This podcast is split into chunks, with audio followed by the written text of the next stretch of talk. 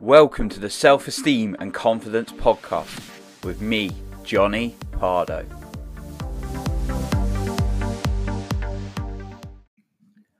Why are you buying things you don't need? Why does money go on things that make you feel so great at the time, but then later you regret it? Definitely been there, so don't worry. That's what we're uh, diving in today. Why people buy feelings and not things. So, first of all, to point out, I'm not saying don't go out and buy anything ever again because, to be honest, you need food, you need clothes. Uh, well, food more importantly, obviously. You need food, you need clothes, you need to get things, you need your holidays. Yeah, that's great. and you need the very basics, of course. What I'm going to look at is why we sometimes go out and spend loads and loads of money, which I've done in the past, and the reasons for that, and actually how we can potentially overcome that. So, this really, this thought came to me because I was thinking the other day, wow, I spent so much money on personal development. And then I was thinking, I spent so much money on nights out. I spent thousands on personal development, I reckon, over the years. And I've probably spent spent that on drinking over the years when I was younger at uni and in my twenties. And you know, I had some fun times. So that that was worthwhile. But then I was thinking around the the reasons for it. And I know I'm not alone because I know people the shops are opening, I see people going out and buying bargains. I see in when when you get a sale, loads and loads of people buy stuff, and I'm human as well. When I see discounts on something, it psychologically think, oh, I'll get it in while it's there. Or even when I've had personal development courses or training, oh, the price was this, now it's then. Oh, I'm going to go in and get that. So I was just going to explore that. So when I was at uni, I was very much going out all the time, even though my savings were going down. I didn't have I didn't have any money coming in apart from my summer job, but I'd still find a way of buying perhaps some nice new clothes or drinking because I really wanted it. And I was thinking about the reasons for that. And that was a lot around I was lacking confidence, so I needed the feeling of and some new clothes that make me feel better, or I'd go on a night out and I feel more confident, better about myself because I like the the feeling of partying and um, being out and about and you know feeling like I'm popular when I was sort of out. Even though I did have lots of friends, but I sometimes felt like because because I didn't you know have a girlfriend or at, at the time, and but I still don't. I would always be out like kind of yeah we'll go out you know we'll go out lads and then go out of the lads and all that that sort of fun and then I'd feel happier from doing it and that was a feeling why I'd spend so much money and actually I got to a point uh, well, lots of points in my 20s where I remember just buying drink after drink after drink because it would give me the feeling of relaxation on a night out or feel better about myself. And I wasn't buying the drink or it wasn't the drink I'd liked, it was the feelings I wanted. And the same was when I bought loads and loads of clothes. And then I was thinking about, and this has actually just come to my mind now, and I wasn't planning on saying this, but I remember buying lots and lots of fancy football boots when I was 16, 17, 18, and I'd use my savings to buy them because I just looked flash and amazing, and I wanted to look like a better player. Even obviously, it's not the boots that make the player; it's the player who makes the player. But yeah, it was obviously growing up and learning all of that, but it was very much attached to feelings.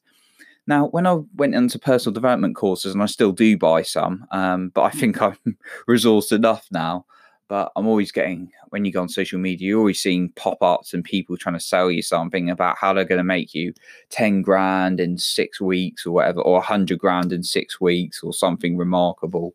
Um, we're always tempted, and then suddenly they reduce the price. We're always tempted. But with personal development, I then realized it's a feeling of I wasn't feeling good enough for quite a lot of it. So I wanted to grow and grow but there was there was also sometimes a feeling of I want to improve, which was good, and it, it kind of did me lots of favors. But sometimes the courses I buy the old course, not many, because I just felt, oh, this is instantly going to make me better. Whilst that's the feeling I was buying. So I think there was a little bit of a struggle with self acceptance at time and being happy with who I was rather than thinking the future. And I was thinking buying these things would make me go get better instantly. Well, so it's obviously a very naive, but we're not we're not always controlled by rational thought. We're controlled by our emotions and getting a feeling of something. But if we can logically understand why we're getting that emotion, we can deal with it a lot better.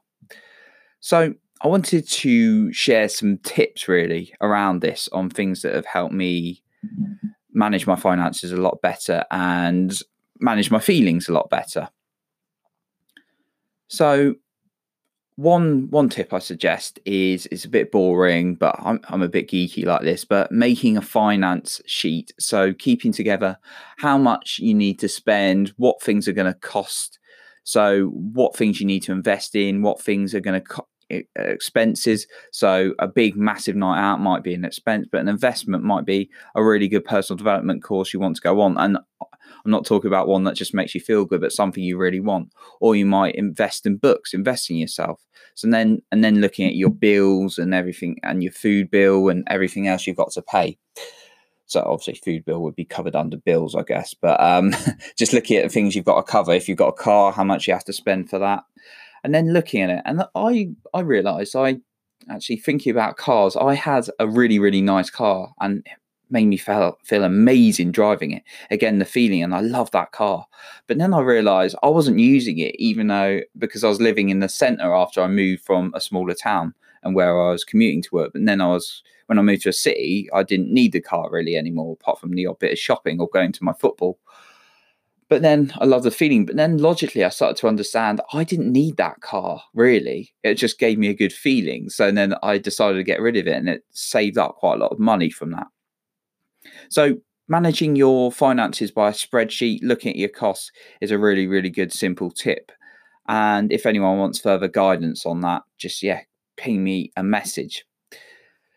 And sort of linked to that and touching on that, looking at what an investment versus expenses, really thinking about what you really need. So you need food, but you need food, but do you need to really go shopping in Waitrose as opposed to, no offense, uh, sorry, shopping in somewhere amazing like Waitrose, which I love, rather than shopping in somewhere which is somewhere like Lidl. No offense, Lidl. I do, I do shop in Lidl sometimes. It's good stuff, but the quality, in my opinion, is not as good as Waitrose. But do you really need to go and shop in somewhere like Waitrose?